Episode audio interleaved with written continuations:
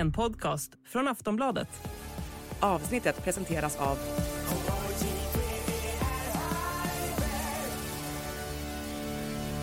Stödlinjen.se, åldersgräns 18 år. Välkommen till Åsiktskorridoren, en podd från Aftonbladet Ledare. Idag pratar vi om Moderaterna, om slukhål och om Jan Emanuel. Det gör vi inte riktigt om Jan Emanuel. En podcast från Aftonbladet Ledare.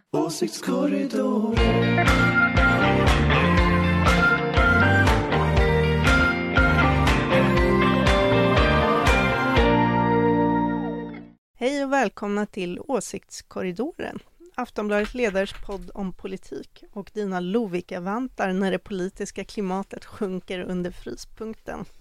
Som vanligt ska vi försöka bringa lite ordning när de politiska kallfronterna sveper över landet. Och med mig för att kunna göra det har jag som vanligt vår panel med vad vissa har påstått kan vara landets skarpaste politiska kommentatorer. Från den gröna och liberala tankesmedjan Fores kommer Ulrika Schenström, oberoende moderat. Hej, hej, här är jag. Och från Aftonbladets oberoende socialdemokratiska ledaraktion har vi Jonna Sima med oss. Japp. Och från samma oberoende socialdemokratiska ledaraktion har vi Aftonbladets politiska chefredaktör Anders Lindberg. Det är jag.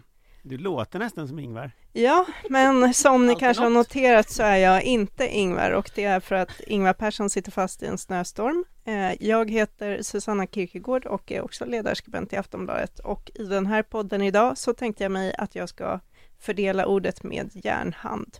Och Lovikkavantar. Ja, Lovikkavantarna var Ingvars. Jag nöjer mig med järnhand. Vi har massor att prata om. HJ. Mm, då sätter vi igång med det sagt. Vi har massor att prata om så vi drar igång direkt. Opinionsundersökningar är ju ett återkommande ämne i den här podden och förra veckan så kunde till exempel Sveriges Radio berätta att Sverigedemokraterna nu är större än alla regeringspartierna tillsammans. Mm. Är Moderaterna på väg att bli ett stödparti, Ulrika? Ja. Alltså, hur länge har vi pratat om det här? Nu är vi här. nu är vi här. Jättekul. Och som Roligt, de brukar roligt. säga på sporten, hur känns det? Ja, alltså jag är ju både med i tävlingen Vad var det jag sa? och den är ju kul. Men det är inte kul alls faktiskt. Men eh, 16,1 i en mätning. Det är väl det sämsta Moderaterna måste ha fått i en mätning faktiskt. Eh, under, alltså, i modern tid. Alltså eh, när Bo Lundgren fick lov att gå så hade, fick man 15,2 i valet. Nu är inte detta ett valresultat, men att vara nere på 16,1 är ju eh, när man dessutom har tappat alla sina kärnväljare i storstäderna och i universitetsstäder. Då undrar man ju vilka är de här 16,1 om det inte är Stockholms stad? Ja, vilka är de, Jonna? Ja, det finns väl några i länet i alla fall, moderater kvar, eh, alltså Stockholms län. Men eh, jag tänker också på regeringen som ofta liksom slår sig för bröstet att de har en, liksom en, ett regeringsunderlag som är stabilt, liksom till skillnad från den rödgröna röran innan, där man inte riktigt fick igenom sina eh, reformer i riksdagen. Men i de här mätningarna så dels så eh, går ju Moderaterna då eh, kräftgång, eh, men de andra regeringspartierna når ju inte ens över riksdagsspärren i, näst, i nästan någon mä- mätning. Mm. Så att eh, just nu utgör regeringsunderlaget då av 16,1 procent. Det är inte mycket. Nej, men Jag tänker på Skattebetalarnas förening hade ju för många år sedan en slogan som var hälften kvar. Och nu, nu så, så är ju Moderaternas eh, valresultat 2010 var ju 30 procent. Så jag tänker att man ska inte vara nöjd förrän de är under 15. Ja, han ser så nöjd ut som en fet katt här. För då, för då, nej men då har de gått ner till mera normal nivå tänker jag, där de bör hemma liksom. Eh, för det är väl ungefär, ja men det är väl ungefär de liksom som ekonomiskt tjänar på Moderaternas politik. Så det är väl ungefär 15 Men det är ju ingen som gör det längre för de har ju ingen moderat. De hade en ekonomisk politik en gång, det är sant. Nu har de något annat. Men, men, men jag tänker att liksom Moderaterna har ju liksom gått på precis det här John F Kennedy citatet att den som försöker rida tigern hamnar i dess mage. Och nu är Moderaterna i SDs mage. Och tigen tänker fortsätta tugga i sig. Och det som är så fascinerande när man tittar på Moderaternas liksom, partistrateger eller vad det nu är som ska uttala sig så, så verkar de ju inte förstå det här utan de är så här Jag är kapten på Titanic, full fart framåt liksom. Och den, den idén är ju helt verklighetsfrämmande men de verkar ju ha den idén. Så att ja, jag tror bara det kommer fortsätta. Ja. Går det att lösa? Vad kan Ulf Kristersson göra, Jonna? Ja, han har ju redan, eller hans fru skaffade ju en kursgård, så de planerar ju redan för någon slags reträtt, eh, andlig eh, rehabilitering eller vad det nu var de ska Heter Hänge sig. andlig rehabilitering? Ja, så att, ja, han verkar ju ha en plan B, men hur eh, resten av partiet ska klara sig, det vet jag inte riktigt. Andlig retreat? Kan det vara något? För hela partiet? Ja, Jag vet inte, om, snart får de ju plats på den här kursgården om de fortsätter lite så, så, så det kommer de att klara. Man brukade skoja, skoja om Liberalerna att de var de enda som fick plats i klubbrummet i riksdagen för det var liksom deras när, när pandemin var så fick det inte vara mer än åtta personer och det var väl liksom deras riksdagsgrupp så här som fick träffas. Men Moderaterna, jag menar, tänk, tänk Moderaterna om de får ett valresultat runt 15 procent då betyder det att de förlorar alla större städer. De kommer att förlora en stor del av sina kommunalråd, kanske en tredjedel av alla kommunalråd, alla fullmäktigeplatser, alla nämndplatser, en tredjedel av riksdagsgruppen försvinner. Och om ett tag kommer dessutom de politikerna runt om i landet börja förstå det. Att de snart Jag tror inte de förstår alla. det. Alltså, jag tror inte... Nej, men de kommer snart att börja förstå det. Och det är då det kommer börja bli lite jobbigt. Och de här eh, andra två riksdags, eh, regeringspartierna, Liberalerna och Kristdemokraterna har ju alltid levt på moderata stödröster. Men det blir ju väldigt svårt nu eftersom Moderaterna själva behöver de stödrösterna. Så att, eh, ja, Men det är många här, som... det här har jag tänkt på en sak. Om, om, man, om man är liksom stödröstparti och så tänker man att Moderaterna inte längre kan vara där. Mm. Jag undrar om KD och L tänker tänka att de ska få stödröster från SD. Att de liksom får lägga om sin retorik för att vinna. Tänk liksom Liberalerna som ska vinna stödröster från Sverigedemokraterna.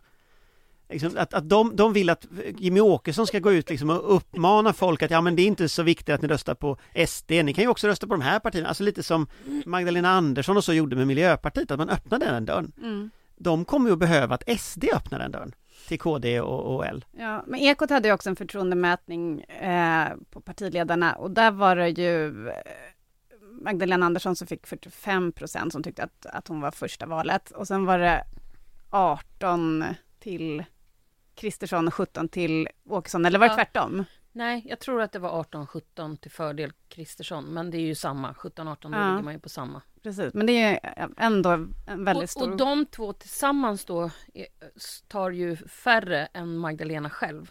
Precis, Mm. men, men eh, eh, det finns ju också, apropå det här med fet katt eller fat cat-begreppet, eh, så finns det ju också en klar risk där för Magdalena Andersson att bli en fet katt här eh, fram till valet och det är ju en stor risk eftersom hon Ja, de har ju inte heller fått ordning på något slags eh, alternativ, även om det kanske kan jag tycker ändå att man alltmer börjar se att det kanske eh, blir något slags... Centern kommer kanske stå utanför det här, men ändå ja, stötta en rödgrön regering, men stå utanför själva regeringsbygget. Ja. Men Ulrika, du som ändå är våran eh, moderatexpert så att säga. Hur, det får man väl ändå säga. Ja, jag är moderat Eh, expert. Hur ser det ut inuti partiet? Alltså, i, finns det någon plan eh, om man bortser från Ulf Kristerssons eventuella strategier? Jag hör ingenting om några planer förutom att jag tror att man hade någon slags plan eh, inför stämman med, med vindkraften, att man försökte sig på någon slags, och det är väl i och för sig välkommet att, att, eh, att bedriva miljö och klimatpolitik, Det är väl jättebra. Men om det var i syfte att ta tillbaka Stockholmsväljarna så eh, tror jag inte det funkar så länge man gör upp med ett nationalistiskt populistparti nationellt. Mm. Mm. Om jag var moderat strateg, då skulle jag göra en sak som jag tänkte på när jag såg Benjamin Dosa på stan. Eh, han är ju farlig på riktigt. Eh, han är liksom inte bara en eh, trevlig person, eh, utan han är oerhört duktig debattör och eh, ja, han, han eh, når igenom bruset, som man brukar säga. Eh, om, om jag var moderat strateg skulle jag försöka eh, få in honom tillbaka i politiken. Eh, vad är han nu på Fastighetsägarna eller någonting? Nej, Företagarna ska han bli, ska han bli Ja, VD för. Mm, han ska bli VD. Han är väl mellan Timbro och Företagarna Mellan någonstans jobb. i rymden där. Ja, just det. Eh, hur som helst, men han är, tror jag, en, en farlig motkandidat och som skulle kunna rösta, eh, locka mer mellan, eh, ja, mellanväljare, eller säger man, ja, de som tvekar mellan Socialdemokraterna och Moderaterna. Så där tror jag att det skulle finnas en intressant strategi om de tog den. Intressant. Alltså, det finns ju någonting med Moderaterna just nu som är väldigt knutet till Ulf Kristersson som är intressant. Alltså det är nästan bara han som är Moderaterna. Eh, ibland så syns Elisabeth Svantesson och ibland någon annan liksom så. Eh, men annars så gör ju folk liksom bort sig när de syns. Alltså Johan, For, jo, Johan Forsell åker iväg och ska träffa någon saudiarabisk eh, skollobbyist, eller han, det var väl kanske han som var skollobbyist, jag kommer inte ihåg. Eh, Billström glömmer sitt pass. Alltså det, det, det, det finns något liksom ett löjets skimmer över hela det här gänget. Så va? De lyckas inte. Och allting kokar ihop till Kristersson. Det står och faller med honom. Och Moderaterna brukar ju vara rätt brutala när det inte går. Så jag funderar ju på så att säga, kommer Moderaterna börja fundera på liksom Alltså kommer man att låta Kristersson dra ner alltså, Säg att vi sitter om två år och de har 15 procent och de ska gå till val 2026 Kommer man att låta Kristersson dra ner Moderaterna till en sån nivå då?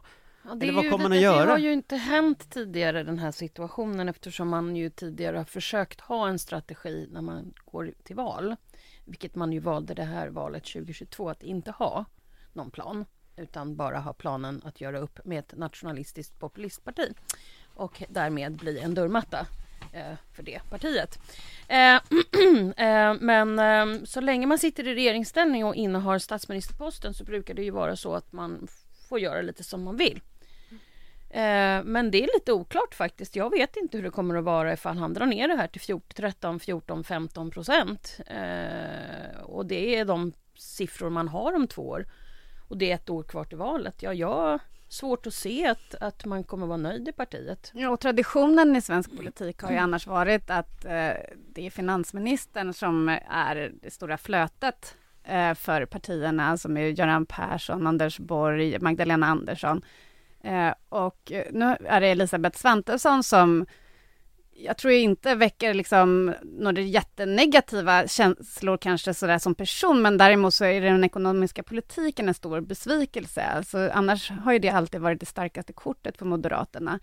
Att människor ändå kan märka att, som jobbar och har det hyfsat, liksom, att de får lite mer pengar kvar i plånboken. Men nu har det ju varit tvärtom. Så hon är inte ens någon kandidat idag som kan ta över ett sargat moderat parti. Så utan Kristersson så är det verkligen lite fritt är lite fall. tomt. Alltså jag tänkte, Jonna sa ju vad hon skulle göra om hon var moderatstrateg. Om jag skulle vara moderatstrateg så skulle jag nog titta på Magdalena Anderssons eh, alternativ i första hand. Jag skulle nog ge upp att försöka kommunicera min egen politik för Moderaternas politik just nu är så fruktansvärt impopulär. Eh, priserna går bara upp, eh, inflationen har varit hög, Och nu eh, alltså allting går folk om dåligt. sina räntor också. Folk, alltså det, det kommer vara en katastrof, alltså om man pratar om egen politik. Så jag skulle nog då eh, gjort lite det de gör. Alltså jag skulle fundera på hur ser alternativet ut och få, försöka få journalister att prata om, om det. Och då finns det ju mycket att prata om för att, för att Magdalena Andersson har ju inte samlat V och MP. Hon har inte samlat alla fyra partierna. Eh, hon har inte utvecklat reformer för att vi ska vinna ett val. Så det är klart att den stora svagheten när strålkastaren vänds mot vänster om ett år, det är ju det att, att de har inte gjort, gjort den liksom de Sen tror jag det, liksom. Moderaterna har någon slags eh, en snackis som jag tror de försöker få ut det att ja, ja, ja, det kommer inte vara så farligt när vi väl sitter här om två år. Då kommer vi se att Sverigedemokraterna inte har fått igenom särskilt mycket. Nej, Men det har de ju redan fått. Du, du liksom, hallå, angiverilag någon? Nej men det, det kommer ju också bli, jag, jag, jag tror inte att den argumentationen jag tror inte den kommer att flyga, för jag tror att nu någonstans börjar också konflikterna komma. Alltså angiverilagen, det blev jättekonflikter när man la förslaget, men det fortfarande det finns ingen lag än. Alltså tänk när den lagen ska komma och du ska tvinga lärare att ange elever och du ska tvinga sjukvårdspersonal att ange patienter. Det är klart att protesterna då kommer ju vara en helt annan nivå. Och, vi, och, och jag, jag tänker att vi ser en allmän social mobilisering när det gäller den typen av förslag. Jag tror vi kommer att se det kring fler förslag. Men, men det stora som kommer att hända nu, det är ju, jag vet inte om ni såg det, igår så började man lägga spar, de alltså samla sparbetingen på sjukvården. Det är väljarnas viktigaste fråga. Det är klart att tre år av sparbeting i sjukvården kommer ju inte, det kommer ju vara svårhanterligt. Du får ju liksom, jag vet inte hur du ska förklara det så att säga 2026. Men det kommer ju vara det folk tänker på i valet, tror jag. Ja, nej men alltså det vore intressant också att höra med Ulrika, för att när Reinfeldt-regeringen tillträdde så sjönk ju de också opinionsmässigt först. Men inte ner till 16,1. Absolut inte, nej verkligen inte. Men det tas ju upp nu av Moderaterna som mm, så här, men, det, Då låg man ju ändå, man sjönk, men det var ju fortfarande över 20 procent. Precis, och det var inte heller samma stora kris som Sverige är i nu. Eh, och kriser brukar ju annars gynna det sittande regeringspartiet, som vi märkte under pandemin för eh, S-regeringen. Eh, och då måste man väl ändå dra lite slutsatser av det redan nu, tycker man från Moderaterna, att liksom, det kan gå riktigt ännu mer åt helvete. Det lär vara en följetong. Vi får fortsätta diskutera det i podden, vem vet, det kan hända mycket på en vecka. Ja, det är klart att vi kommer fortsätta prata om det här. Ja. Herregud. Ja. Eh, men annars har ju mycket av nyheterna nu handlat om tågkaos, precis som vanligt. Underhållsarbete mellan Göteborg och Alingsås kommer att begränsa trafiken till Stockholm i flera år. Samtidigt så fortsätter bråken om var ny järnväg ska dras fram och om. Är det svenska järnvägsnätet bortom räddning, Jonna? Jag hoppas inte det, men alltså det, det har verkligen blivit så här mot... Eh, allt har kastats på ända. Förr när man åkte i typ Östeuropa så var det så här, man skumpade fram på skruttiga tåg och så där och så tänkte man i Sverige, där har vi det bra och modernt liksom. Och sen så åkte jag tåg nu i Polen här en veckan. Superfräscht, liksom Ja, uttag ju- överallt för laddare och det var liksom otrolig nivåskillnad. Ulrika? Nej, men det känns ju som vi bor i en bananrepublik på så väldigt många områden just nu. Jag känner liksom att det här är inte riktigt klokt. Alltså hur är det möjligt att vi har hamnat här? Ska man alltså åka buss nu till Göteborg? Buss till Göteborg, samhällskollaps, Anders? Nej, men jag, jag tycker det, det, fin, det finns någonting väldigt märkligt i alltihopa. Det, det, idag var det något slukhål på någon väg och alla bilar stod fast på någon annan väg för att det var snö Röda och ingen hade ute plogat. vägen. Röda så Korset var och så ute och det här hjälpte att vi folk. varje år är chock för att det finns snö. Va? Är det snö? Jo men jag, jag köper att vi är i chock för att det finns snö, jag menar det är vitt och kallt och så, men slukhål? Vad fan? Förlåt, men liksom, och det är inte nog med det här på västkusten som drog iväg ett helt jävla vägavsnitt. Här har vi liksom slukhål och, och vi satt i morse på morgonen och sa, vilken väg var det? Det är E22, E... Det, liksom, det är problem överallt, liksom så va? Men den största tragiken är ju att då är det flyget som det enda som funge- fungerar och det är mitt, Nej, mitt det, och i en och, ja, alltså, klimatkris. och, och det här, Göteborg tycker jag är så fascinerande, för det här verkar ju vara helt onödigt. Trafikverket stänger av det för att de har gjort någon jävla skitupphandling verkar det ju vara. Där man inte har sagt åt folk att gör jobbet på natten så vi kan åka på dagen. Nej, utan istället ska de stänga, vad var det, ett stort antal helger som de skulle bara stänga av hela trafiken. Så, så att man kan inte åka mellan Göteborg och Stockholm på helger. Och liksom, jag, jag, förra veckan var jag i Göteborg och jag brukar inte ta flyg eh, överhuvudtaget. Jag brukar åka tåg, men jag var tvungen att passa en tid för att jag var tvungen att stå på en scen och prata i Göteborg. Och då tog jag flyget. Och det, det är ju så det kommer att bli. Alltså det är precis som du säger, vi kommer att göra det varje gång när vi måste jobba eller någonting sånt där. För det kommer inte att gå att lita på det där. Ja. Och det kommer att vara i flera år. Och det är också en tid eh, när vi har sett ganska stor utflyttning från städerna eftersom det har blivit eh, för dyrt, apropå de här höjda räntorna då, då och så, som har, eh, ja, och dyra bostadspriser, så folk vill inte bo längre i städerna, det är jobbigt och man vill inte sitta och köa till jobbet. Eh, men då vill man ju gärna kunna pe- pendla till sin arbets- arbetsplats ibland och, och så går inte det. Men det var ju också någonting som eh, Tidöpartierna gjorde bland det första när de hamnade i regeringen, eh, att sätta stopp för det här planerade snabbspåren eh, mellan Jönköping och Linköping och Göteborg. Eh, så att det var ju väldigt många, även ja, borgerliga kommunalråd som blev väldigt förbannade, för planeringen var ganska långt gången. Mm. så att det är väl det man kan hoppas att man får lite, ja, att det projektet får eh, nytt syre nu, så att vi får liksom moderna spår samt, och kanske bygger dem först och sen eh, restaurerar de här gamla skruttiga som är, har hundra år på nacken. Det kanske inte var en bra idé att avreglera allting där i början av 90-talet. Det kanske blev så att när man avreglerade allting och spred Nu ut fick det du på säga tusen... det också. Ja, men, ja. Nej men när man spred, men avreglerade och spred ut det och spred ut det på tusen olika aktörer Där någon skulle göra underhåll och någon skulle köra tåg och någon skulle ha hand om banvallarna och någon skulle ha hand om ditt och någon skulle ha hand om dutt och ingen pratade med varandra och några gick i Så konkurs kan det vara, men, men varför är det ingen som har gjort någonting de senaste 15 åren då? Varför är det ingen som har gjort något de senaste 30 åren? Alltså Därför att det är marknadsideologi Vi har trott att marknaden löser saker istället för att staten skulle lösa det Och nu har vi ingen post som delar ut post Nej, Vi så har- att jag blev av med ett elnät. telefonnummer på riktigt. Jo men vi har inga elnät som fungerar räkningar. Nu har vi ingen tåg som fungerar Alltså det, det, det kanske är så att man ska byta ideologi Ja, kinesiska staten kör eh, kollektivtrafiken, Kollektivtrafiken i. Stockholm. Ja, och även lite saker på Arlanda vad jag förstår. förlåt, hur svårt vet, kan det vara att eh, säga upp? Säkerhetskontrollen är ju också Kina som kör. Är det Men hur svårt Ah, kan det vara att säga upp den typen av saker? Förlåt Sjukt. Oj då. Ja. Och med den frågan och det brandtalet så går vi vidare. I fredags utbröt ju en strejk på bilföretaget Teslas verkstäder i Sverige. Företaget vill inte teckna något kollektivavtal. Det har pratats om utländska strejkbrytare som körs in med taxi och transportarbetarna har redan varslat om sympatiåtgärder. Kommer IF Metall få ett avtal, Anders? Ja, sannolikt får de ju det. Eh, nu såg jag att de skulle träffas imorgon igen och prata så att de har uppenbarligen öppnat förhandlingarna igen mellan Metall och Tesla. Eller IF Metall och Tesla. Men sen är det ju så att Metall har lagt ytterligare ett varsel som jag tror det var den 10 november som är ytterligare delar av, av de verkstäder som servar Tesla-bilar. Eh, Transports varsel handlar ju om att du, du lastar av eh, Tesla men, men i förlängningen så skulle jag väl tro att du kommer att ha sympatiåtgärder mot reservdelar. Du kommer att ha sympatiåtgärder som kan gå väldigt långt. Jag minns ju Toys R Us-konflikten i, i, i början av, av, av 90-talet i Göteborg, eller mitten av 90-talet. Och då slutade det med att liksom, du fick ingen, folk städade inte, du fick inte service av elektriker som skulle hjälpa till.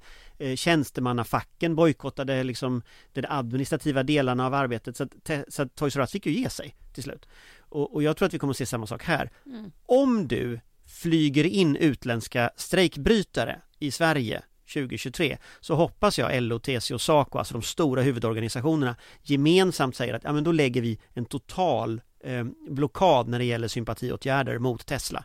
Eh, därför att den typen av metoder, det är liksom tidigt 1900-tal. Så gör vi inte i Sverige. Eh, men det finns tecken på att Tesla eh, tänker så. Absolut. Det här med taxibilar verkar ju vara saker som har hänt. Att de hade dykt upp strejkbrytare på olika ställen. Så. Apropå taxibilar och Tesla. Stefan Löfven Ja. bestämde ju sig för att uttala sig om Ja. det här och eh, demonstrera eh, på ett mycket tydligt sätt genom att instruera taxibolagen att inte skicka Teslor. Vad tycker vi om det Ulrika? Nej, men han verkar ju vara väldigt engagerad. Frågan är om det är privat han är engagerad eller om han jobbar åt någon. Och nu sitter Anders och tittar jättekonstigt Anders? på mig. Va? Ja. Vad tror du Anders? Jag tror han saknar rampljuset. Det verkar de alla göra, fast det är så Det är klart att de gör allihopa. på toppen så saknar man det där. Och, Men Mm, varför, varför uttalade han sig om det här med Tesla? Varför gjorde han det? Jag vet inte, han jobbar ju själv på något konsultbolag Det som var ju inte just har det jag menade. Men, eh, nej men jag vet faktiskt inte. Jag, jag tror så här, han, han brinner för frågan på riktigt, så det är därför han uttalar sig. Men det är klart att liksom eh, jag ska bojkotta taxi Tesla-bilar blir ju lite så här Ät inte, det? har de inte bröd, ät inte ät bakelser liksom. Alltså det, det blir ju lite den det blir lite konstigt liksom. De flesta människor bojkottar nog inte att köpa en Tesla eller bojkottar nog inte att åka en Tesla taxibil. Ja. Alltså det ligger lite långt från vardagen tänker jag. Men tanken är väl god eh, att man inte ska åka Teslabilar. Eh, och det är klart att jag menar om Tesla om det blir konflikt som drar ut på tiden så kommer Teslas varumärke att bli ganska illa tilltufsat, så brukar det ju bli. Eh, jag, jag satt och skrev om det här Toys R Us i, i förra veckan för jag var i Göteborg tillbaka och liksom tittade på Tesla-historien. Då slog det mig att jag har sedan dess aldrig handlat på Toys R Us. Så där har ju hänt med många företag som har liksom gått i clinch med facket att du har fått en riktigt stjärnsmäll för varumärket. Eh, och det är klart att jag menar, det kommer Tesla också få. Sen Jo. kommer jag nog inte köpa någon Tesla-bil ändå. för Det verkar vara rätt dyrt. Nej, Det verkar vara men, jättedyrt. men det är ju också en annan typ av motståndare den här gången. Alltså det är ju världens rikaste person, i- Elon Musk, som man har. Så det är ju, ja, det är inte säkert att det kommer lyckas. Men sen så tycker jag också att det finns någonting i det här, eh, alltså man brukar säga att Sverige är lite, svenska folket är lite fredsskadat, att man inte kan tänka sig att det någonsin kan bli krig till exempel. Och lite samma sak gäller ju på arbetsmarknaden, att det har varit så fredligt länge. Att nu när det faktiskt blir en strejk så känns alla lite så här yrvakna. Ja, just det, kan man göra så här? Ehm, så att eh, på det viset tycker jag också att det är vitaliserande för, för hela arbetsmarknaden. Och då märker man ju också att det är flera andra branscher som nu eh, börjar rassla, alltså med, med varselåtgärder och sådär, som Klarna här Ja. framöver. På Klarna har ju facket också varslat om strejk. Vad skulle du säga, är det en ny facklig våg som vi ser? Eh, ja, jag tror faktiskt det. Ehm, och att eh, det har mycket med krisen att göra också, att man faktiskt inser att det, vi inte lever i ständig liksom, tillväxt och välstånd som det har varit nu ett par år, utan nu är det liksom kärvare tider och eh, då börjar man se om sitt hus på alla möjliga sätt och inser att det är faktiskt ganska klokt. Och även, alltså, jag kan tänka mig också att Klarna Eh, de som grundade det är ju nu i 40-årsåldern. De som jobbar där är också runt 30-40. Liksom man, när man är ung, runt 20, kanske kommer direkt från universiteten och börjar på en arbetsplats, då tänker man kanske inte på att det är bra med alla de fördelar som ett kollektivavtal innebär. Men nu börjar de också komma upp i medelåldern och bara, ha det här med tjänstepension och så vidare, eh, omställningsstöd och allt som nu ett kollektivavtal ger eh, kanske är en god idé. Så att jag tror också handlar om att, att de här företagen har vuxit upp. Nej, och sen är ju företagen idag jättestora. Alltså Klarna är inget litet bolag. Ibland så säger man att små bolag kan ha problem med kollektivavtal och så. Ja, det är inte riktigt så. Det, det, går, det går att lösa. Men däremot så kanske man är rädd för det. Klarna har ju inte överhuvudtaget, det, det är inte i närheten av det. Tesla är ett av, liksom, Musk är världens rikaste man som som Jonna sa. Alltså det, det är klart att det här är personer som kan betala. Det är ju en ideologisk fråga att man inte vill. Eh, och, och där tänker jag att det finns Vill vi ha den arbetsmarknadsmodell vi har då måste de- den här typen av bolag teckna kollektivavtal. Eh, och, och jag menar det, det, det, finns ingen, det finns ingenting att kompromissa om där. Och sen så måste man naturligtvis diskutera och förhandla men, men det hoppas jag att man eh, kommer tillbaka till förhandlingsbordet även Klarna. Att, man liksom, att, de, att det blir kollektivavtal, att det blir färdigt. För det är ju också så, näringslivet vinner ju på att ha kollektivavtal. Det är samma regler, det är, det är gemensamma spelregler, det är ordning och reda liksom. Det är därför Sverige har så få strejker medan Frankrike eller Belgien har jättemånga strejker. Så att jag menar, det är ju en modell som funkar liksom. Nu har våra oberoende socialdemokrater uttalat sig. Vad säger du Ulrika? Nej, men jag är ju för kollektivavtal, så jag är ju på samma sida som de här oberoende socialdemokraterna. Vad fint. Fin stämning i studion. Lite melankoliskt. We Mm. shall overcome. Ja, det är nog allt som vi hinner med den här veckan. Eller som Jan Emanuel skulle ha sagt, så var det med det. Som vanligt har vi...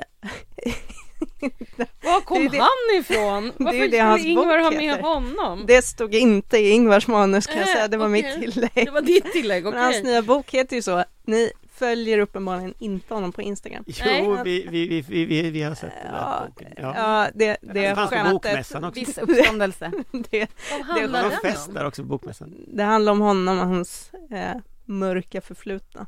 Har du missat festen? Mm. Ja, jag missar festen. Mm. Vi, vi var inte bjudna. Nej. Jag, Jo, jag, Nej, Jag var var- bjuden, Ja. jag var vi var bjuden. inte bjudna, även om vi var på bokmässan. Jag var bjuden. Mm. Ja, Men gick inte. Nej. Nej. Det var ju mycket bättre. Eat that, Jan Emanuel. japp. Jag försökte avsluta podden lite smidigt men det Ingvar vrider sig i sin snödriva. Ingvar vrider sig i sin snödriva. Ja men då har vi sagt det, det var inte Ingvar som skrev in ett Jan Emanuel citat i manuset. Eh, vi får förmodligen återkomma eh, nästa vecka till några av de här ämnena. Vem vet vad som kan ha hänt då? Missa inte det. Och då återstår bara att tacka. Tack till panelen. Tack Ulrika. Tack. Tack Jonna. Glad halloween, eller vad säger man? Ja. Och tack Anders. Glada alla helgona. Ja, och Halloween. framförallt ett stort tack till dig som lyssnar. Det är för dig som vi gör den här podden. Chillevippen. En podcast från Aftonbladet Ledare.